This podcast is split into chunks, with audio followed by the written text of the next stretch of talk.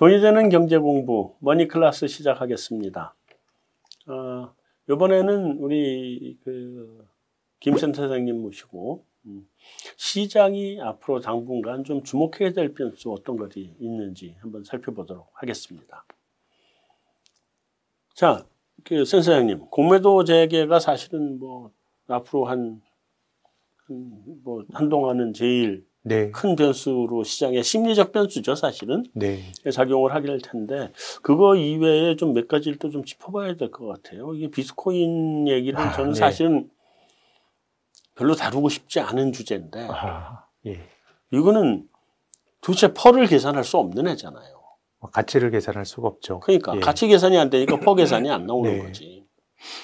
그럼에도 불구하고 지금 광풍이잖아요. 네. 올라갔다가 또 뭐 우리 촬영을 하는 현 시점에는 보면은 또 폭락을 네. 좀 하고. 근데 돈 번 사람들 얘기가 너무 많이 나오니까 이걸 또 우리가 하지 말라고 할 수도 없고. 아, 예. 그러니까 저는 하라고 추천을 하는 건 아닌데 이거를 전반적으로 좀 어떻게 봐야 되는지에 대한 얘기를 그래도 한 번은 좀 하고 넘어가야 될 것 같아서 해, 네. 해 주실 수 있나요?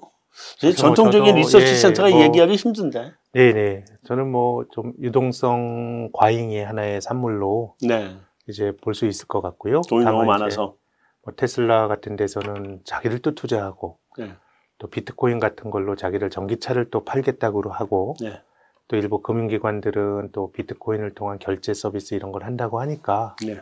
이게 뭐 좀 어쨌든 굉장히 이제 변방에서 네. 조금 중심으로 이동하는 것 같기는 한데 네. 이제 전통적 투자자 입장에서는 사실 뭐 이게 비- 이게 그 암호 가상화폐라고 하는 게 성장을 반영하는 것도 아니고 음. 배당을 주는 것도 아니고 네. 좀 밸류에이션하기가 좀 힘든 겁니다. 다만 네. 직관적으로는 조금 뭐 좀 과잉이 있는 거 아닌가 이런 네. 생각은 듭니다. 음, 그러면 이거 하실 분들은 그냥 재미로 조금은 그냥 해보셔도 된다? 뭐 근데 이제 거래 대금 자체가 음. 뭐 전통적인 자산이라고 코스피를 할수 있는- 뛰어넘었다며요. 예, 뭐 넘으니까 네. 그것이 뭐 나타난 현상은 이게 뭐 주변부의 현상이라고 말할 수는 없고 예. 굉장히 그런 건데 근데 제가 좀 이제 관심 있게 가 보고 있는 부분은 이게 예전에 우리가 싸이월드 할 때 도토리라는 게 있었죠. 네. 거기서 서로 이제 교환하는 일종의 교환의 매개점 화폐 기능을 했는데 네. 이 특정 커뮤니티 내에서 제한적으로 뭐 그런 역할을 저는 하는 거는 충분히 할 수 있다고 봅니다. 네. 근데 이게 어떤 통화가 통화를 전통적인 통화를 대체하고 네. 뭐 이런 걸로 가게 되면 저는 굉장히 무망한 도전이라고 봐요. 음, 돈을 찍어낸다라고 하는 건 엄청난 권력이거든요. 그렇죠. 그래서 뭐 미국의 제니 앨런이나 재무장관이나 아니면 파월 연준 의장이 계속해서 이제 그 암호화폐에 대해서 공격을 하고 또 4월 들어서는 인도에서 네. 아마 암호화폐 거래가 불법화될 가능성이 있습니다. 어, 터키로 그런 논의들이 벌어지고 있고 네. 그래서 이게 뭐 아, 언제까지나 주변부가 될 수 있다. 뭐 여기에 대해서 뭐 제가 특별한 아이디어가 없습니다만은 음. 이것이 어떤 점 주류 화폐인 것처럼 이렇게 행동을 하고 하게 되면 음, 이게 그 좀 전통적인 어떤 기성 권력으로부터 네. 많은 저는 도전이 있을 거다라고 생각을 합니다. 그거를 이기기 힘들 거고. 네. 저는 사실은 이런 얘기하면 이 비트코인 하는 분들한테서 엄청난 악플에 시달리게 되긴 할것 같은데 그래도 생각이 드는 거는 테슬라의 그 저기 회장 누구죠? 일론 머스크. 네, 일론 머스크가 이번에 그 옛날에 2011년인가요? 그때 유가 150달러 전망했던 골드만삭스 아닌가. 음, 그때 골드만삭스가 자기가 원유 선물 시컷 사놓고 난 다음에 150달러 간다고 보고서 내놓고 140몇 달러까지 끌어올리고 다 팔아버렸잖아요. 네, 네. 전 일론 머스크도 지금 그거 하는 거 아닌가 싶은 생각이 예, 들어요. 예, 조금 뭐 좀 논란의 인물이죠. 네, 전 그거 하는 것 같아서 사실은 좀 불안합니다. 자, 다음 넘어가죠. 그 바이든 그 기후 정상 회의 지금 이제 다시 미국이 참여하잖아요. 네, 네. 관련된 친환경 테마 좀 다시 봐야 돼? 이걸 테마라기보단 저는 네. 앞으로 굉장히 장기간 큰 변화를 반영하고 있다고 봅니다. 아, 트렌드로 간다? 예, 코로나 자체가 네. 제 생각엔 약간의 기후 재앙의 측면이 있는 것 같고, 네. 글로벌하게 논의가 되는 맥락을 보면은 친환경이라는 게 지금까지는 네. 기업이 자율적으로 할 수 있는 규범이었다 그러면 네. 규제가 되는 것 같고요. 특히 네. 유럽 같은 데서는 탄소세 같은 거 논의를 보면 좀 한국 기업들은 굉장히 그 자체가 네. 큰 비용이 늘어난 요인일 것 같은데 네, 부담되는 부분. 친환경은 사실 뭐 글로벌하게 같이 해야 되는데 네. 지금까지 이제 트럼프 행정부는 이제 기후 그 기후 변화나 이런 게 페이크라고 생각을 했었는데 파리 것도 빠져나오고. 그랬었죠. 네. 그러니까 이제 반대 색깔의 정보가 들어갔기 때문에 네. 제 생각에는 이거는 조금 비가역적으로 물론 음. 관련주들 많이 올랐지만 네. 비가역적으로 계속 커질 수 있는 그런 음. 분야. 지금까지 언택트가 지난 10년이 그랬다 그러면 음. 앞으로는 저는 친환경과 관련해서는 계속해서 시장에서 얘기거리가 되고 음. 또 투자 기회가 있을 거라고 생각합니다. 네, 그러면 친환경 테마가 있는 테마 정도가 아니라 이게 트렌드로 간다 그러면 네. 여기서 피해 보는 섹터가 있을 거고 뭐 혜택을 보는 섹터가 있을 거 아니겠어요? 네. 그거 간단하게 한번 근데 그거를 특징? 알기가 힘든 게 네. 환경론자들의 관점에서 보면 철강이나 정유회사 같이 이산화탄소 많이 내는 걸 좌초 산업이라 그러거든요. 규제 들어가는 데잖아요. 예. 근데 이제 그런 기업들의 지금 대응을 보면 이 당장 돈을 버는 캐시카우를 포기할 수가 없거든요. 네. 그러니까 어떤 일을 하냐 하면 반대편에 친환경 비즈니스를 하는 겁니다. 네. 그러니까 우리가 탄소 중립이라고 하는 개념이 네. 결국 넷으로 제로를 하겠다는 건데 네. 지금 우리나라 그 대기업들의 사업 포트폴리오의 재편을 보면은 전통 산업에 치중된 쪽들은 전부 다 반대편에 뭐 쓰레기 매립을 한다라든가 네. 이런 쪽으로 만들어지고 뭐 수소를 한다거나. 그렇습니다. 네. 그렇기 때문에 네. 어, 오히려 이제 그런 쪽에 노출이 많은 데서 음. 어, 좀 오히려 반대편의 어떤 기회들이 조금 나오는 거 아닌가라는 생각은 듭니다. 아, 노출이 많이 되는 데서 오히려 기회가 나온다. 그 기업 내지는 그 기업이 속해 있는 기업 집단에서 네. 어떤 그 자기들이 하는 것들 전체적으로 좀 중, 탄소 중립을 하는 네. 마이너스 이펙트를 플러스로 파지티브하게 바꾸는 힘들이 음. 지금은 동시에 나타나고 있는 것 같습니다. 아. 명확한 전략인 것 같습니다. 네. 네, 알겠습니다. 그럼 친환경 테마는 앞으로 지금 어떤 게 뜨게 될지는 아직은 명확하진 않지만 앞으로 하나의 대세 트렌드로 자리 잡을 가능성이 있으니까 계속 유의해서 지켜보고 네. 아니 뭐 아무래도 그, 리- 그, 그 하우스에서도 계속 리포트는 내실 네, 거예요. 네, 저희는 아예 뭐 탄소 중립 에너지 팀이란 걸 신설을 했습니다. 어, 그쪽에서 나오는 보고서 계속 보면 예, 되겠네요. 예. 네, 알겠습니다. 문재인 대통령 이제 방미 일정이 곧 잡힐 텐데, 그죠? 네. 미국, 일본이 먼저 갔다 왔고, 네. 근데 문재인 대통령께서 가시, 가기 전에 삼성전자가 먼저 갔다 왔잖아요. 네, 그 네. 반도체 미국 supply chain을 그, 그러니까 자기 우방이나 자국 내에서만 supply chain을 만들겠다. 네, 네. 네. 아무래도 중국 화웨이를 때리고 났더니 이제 내가 걱정이 된 모양인지 아, 네. 그런 거죠? 네. 자, 우리 미국의 반도체 supply chain에 한국 참여도 지금 논의가 결국은 안 될 수는 없을 것 같은데 네. 관련 섹터에서 어떤 부분에 조금 뭐 고민스럽네요. 이게 네. 결국 이제 중국과의 관계가 같이 겹치는 제품이니까요. 네, 과연 이제 중국에 대해 배타적으로 이렇게 갈 수 있겠느냐라 그러면은 그래서 한국 입장에서는 과거에 이제 사드 때문에 굉장히 관련 주식들이 어려움을 겪었었는데요. 네, 어, 뭐 기술력이나 이런 걸로 보면은 한국 반도체의 경쟁력이 있다고 생각은 드는데 네. 이거는 뭐 지금 가늠하기는 조금 힘든 것 같습니다. 우리가 음, 균형을 좀 잘 잡아야 되는데 네. 포텐셜하게 좀 이제 잠정적으로 보면은 경쟁력을 가진 한국 기업 입장에서는 조금 약간의 불확실성 요인이 더해진 게 아닌가라는 생각이 아 들고요. 오히려 불확실성 요인을 좀 투자하는 보시는군요. 입장에서는 네. 어떻게 좀 말씀을 드리기가 조금 힘드네요. 매우 가변적인 상황이라고 생각합니다. 음, 아직은 지켜봐야 된다. 네. 근데 미국의 반도체 공급망을 만든다고 해도 그 참- 예를 들면 삼성전자나 하이닉스가 미국에 가서 공장을 건설하면 되는 그런 거 거죠. 네, 그렇습니다. 그 중국에다 주는 거는 뭐 일부 몇 개는 주지 말라 그러면 그거 안 주고 나머지 주면 되는 건데. 근데 이제 이게 규모의 경제이기 때문에 네. 투자하는 사람 입장에서 보면 저는 반도체는 demand 사이클, 수요 사이클이 아닙니다. 음, 어떻게 보면 전 투자하는 입장에 반도체 주식은 어떻게 보면 안 좋다고 봐요. 네. 기업이 돈을 벌면 요거에서 주주에게 배당을 하고 해야 되는데 네. 이거는 투자가 숙명이거든요. 끊임없이 투자해야 네, 되죠. 효율을 높이지 않으면 못 살아남는 겁니다. 네. 그래서 과거의 기업들이 난립할 때보다는 뭔가 이제 그 약간의 뭐 과점이나 플레이어들이 줄어들었다는 건 긍정적이긴 한데 네. 전체적으로 이 투자가 많이 이루어지고 있다는 거는 네.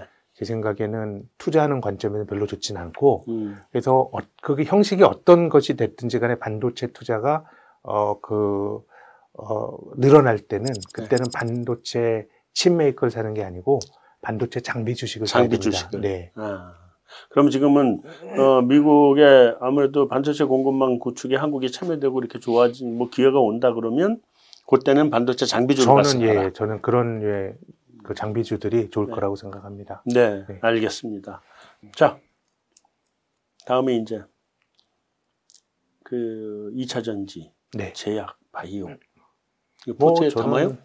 뭐 가져가야 되겠죠. 근데 음. 저는 사람이 네. 많이 아는 것 같아도 네. 아니, 모르는 게 훨씬 더 많죠 미래를. 그렇죠. 이 이게 성장 산업이라는 건 맞는데요. 네. 우리가 이제 예전에 이제 닷컴 버블이 있을 때 그때 그 코스닥에 있는 예를 들면 닷컴 주식을 샀던 사람들은 네, 접니다. 네. 세상이 뭐 앞으로 우리가 이제 손편지도 안 쓰고 인터넷에서 이메일 보내고 네, 쇼핑도 컴퓨터에서 하고 노는 것도 막 컴퓨터에 노는 꿈을 꾸면서 주식을 샀거든요. 네, 근데 그 판단이 맞았죠. 우리가 그, 생, 그 세상을 누리고 있잖아요. 네, 근데 주식이라고 하는 거는 그런 기대가 한꺼번에 반영이 될 수도 있어서 음, 제가 반, 그 2차 전지나 아니면 제약바이오가 안 된다라는 의미를 말씀드리는 건 아니고 네. 분산을 말씀드리고 싶어요. 음, 이런 주식은 굉장히 그 속성 자체가 fluctuation이 크고 네, 바이오보다는 2차 전지가 훨씬 더 손에 잡히는 거지만은 네, 최근에 그 폭스바겐이 자기들 차에 들어가는 건 굉장히 그거는 생각지도 못했던 변화들이 있는 거거든요. 그렇죠. 그래서 저는 뭐 이런 주식들 저는 될 거라고 보는데 네. 자기 포트폴리오를 이런 그 가늠하기 힘든 valuation 높은 걸로만 가져가게 되면 음, 주식 투자하면서 이 변동성에서 오는 심리적 비용도 주식 투자하는데 가장 큰 비용이거든요. 그렇죠. 그래서 저는 감당 뭐 못하죠. 이런 것은 좀 약간의 분산의 일부로 네, 아주 자기가 이걸 버틸 수 있, 는 있다라는 철학을 가지신 분은 저는 뭐 하면 좋은데 네. 이런 성장주로 포트폴리오에 너무 많은 부분을 가져가기보다는 음, 조금 다른 스타일로 분산하시는 조언은 드리고 싶습니다. 음, 그럼 아- 그럼 앞에서 말씀하셨던 것처럼 이제 실적이 나오는 주식을 중심으로 올해만 놓고 보면 이게 좀 좋을 것 같고요. 음, 그 포트를 예. 만드는데 포트폴리오를 만드는데 거기에 일부는 이런 성장 혹은 뭐 저는 뭐 자기의 철학에 따라 담아서 이런. 주식을 더 그 성장주를 더 많이 가져갈 수 있다고 봅니다. 네, 네. 자기 철학이 자기 선택인데 네. 다만 추천을 너무 많이 네. 가져가게 되면은 네. 이거는 지금 세상이 그렇게 바뀌더라도 주가가 그 세상의 변화를 얼마나 충분히 반영하고 있냐 이거는 전혀 다른 차원의 문제거든요. 그렇죠, 그렇죠. 이기 때문에 조금 분산의 중요성을 다시 한번 말씀드리고 싶습니다. 네, 알겠습니다. 자 마지막입니다. 현대차그룹 지배구조 재편 문제가 지금 이제 네. 슬슬 시작이 된 것 같아요. 보면 현대 오토에버의 아, 3개사 합병이 네. 먼저 터졌고, 네, 그러면 이제 현대 엔지니어링 이제. IPO 네, 네. 이번에 나왔고, 예, 현대차그룹이 한 3년 전인가요? 뭐 한번 모비스 분할해가지고 하는 지주회사로 바꾸는 거를 시도했다가 이 시장에서 엘리오 네, 네. 반대도 조금, 있었고 예, 시장. 시장도 좀 싸늘했고 네. 뒤로 돌아갔다가 이제 다시 지배구조 재편을 재점화하는 것 같은데 어떤 포인트를 좀 주목해 봐야 될까요? 이거는? 뭐 지금은 뭐 일반적으로 이제 그, 그 시장에서 네, 이런 그 지배 구조와 관련해서 이제 대주주의 이해관계가 가장 어느 쪽으로 가 있느냐 이걸 가지고 이제 분석을 하는데 계속 그래 왔죠. 근데 제가 경험적으로 보면 그 인과관계는 특히 최근에 3, 4년 동안 잘안 맞는 것 같아요. 음, 이 지금 이 대명천지의 대주주에게 우호적으로 하는 게 네, 최근에 뭐 저는 SKT의 분할도 마찬가지라고 생각하는데 음. 그렇게 되기가 기본적으로는 좀 힘든 것 같고 네. 전체적으로 보면은 어떤 식이 되든지 간에 음, 지금 뭐 이제 지배주주는 현대 엔지니어링에서 이제 좀 목돈이 생기는 거고요. 그거 네. 가지고 이제 지배구조를 좀 단순화시킬 수 있는 주식을 매수할 수 있는 건 생기는 거고 네, 크게 뭐 현대 모비스 중심으로 뭐 갈 확률은 높긴 한데 네. 근데 지금까지 주가를 보면 현대 모비스 뭐 시- 그 실적이 오히려 더 중요한 팩터인 것 같고 네, 또한 가지 말씀드리고 싶은 거는 이 시장의 호흡과 대주주의 호흡은 좀 다른 것 같아요. 음, 시장은 이런 이슈가 있을 때 이게 빨리빨리 하고 주가가 반영이 될 수 있는 걸 바라지만은 네, 지금 이거는 그냥 뭐 돌아가고 있는 회사거든요. 네, 돌아가고 있는 회사라 그러면 조금 시간이 많이 걸릴 수 있을 것 같은데 네, 지금 금융시장에서 논의가 되고 있는 맥락에서 보면 뭐 어쨌든 뭐 현대모비스가 분할이 되는 쪽으로 생각을 하는 것 같은데요. 네. 모비스가 뭐 수혜를 보는 걸로 뭐 많이 거론이 되고 있는 것 같네요. 음. 그 모비스가 지난번 저거를 보면 모비스가 분할하고 네. 다음에 글로비스도 분할을 하던가요? 그래서 모비스의 일정 사업 부분을 글로비스 쪽에 갖다 붙이고 네. 뭐 이런 안을 가지고 나왔다가 이게 깨진 거잖아요. 그렇죠. 또 글로비스를 또 나중에 또 대주주가 또 팔고 뭐 네. 그런 그런 얘기들이 있었죠. 근데 그것 때문에 이제 완전히 깨진 네. 건데 그래서 지금 이게 음. 그림이 너무 너무 많이 종류가 예, 많고 나올 수가 있고 네. 그럼 제 생각에는 그거 관련해서 어떤 특히 지금처럼 이제 음. 대주주에게 유리한 쪽으로 여러 가지 비즈니스를 하는 것에 대한 어떤 사회적인 어떤 뭐랄까요 감시라고 할까요 이런 게 네. 커진 상황이라 그러면은 뭐 이제 지주회사 분석하는 사람들이 여러 가지 시나리오를 나오, 나옵니다만은 네.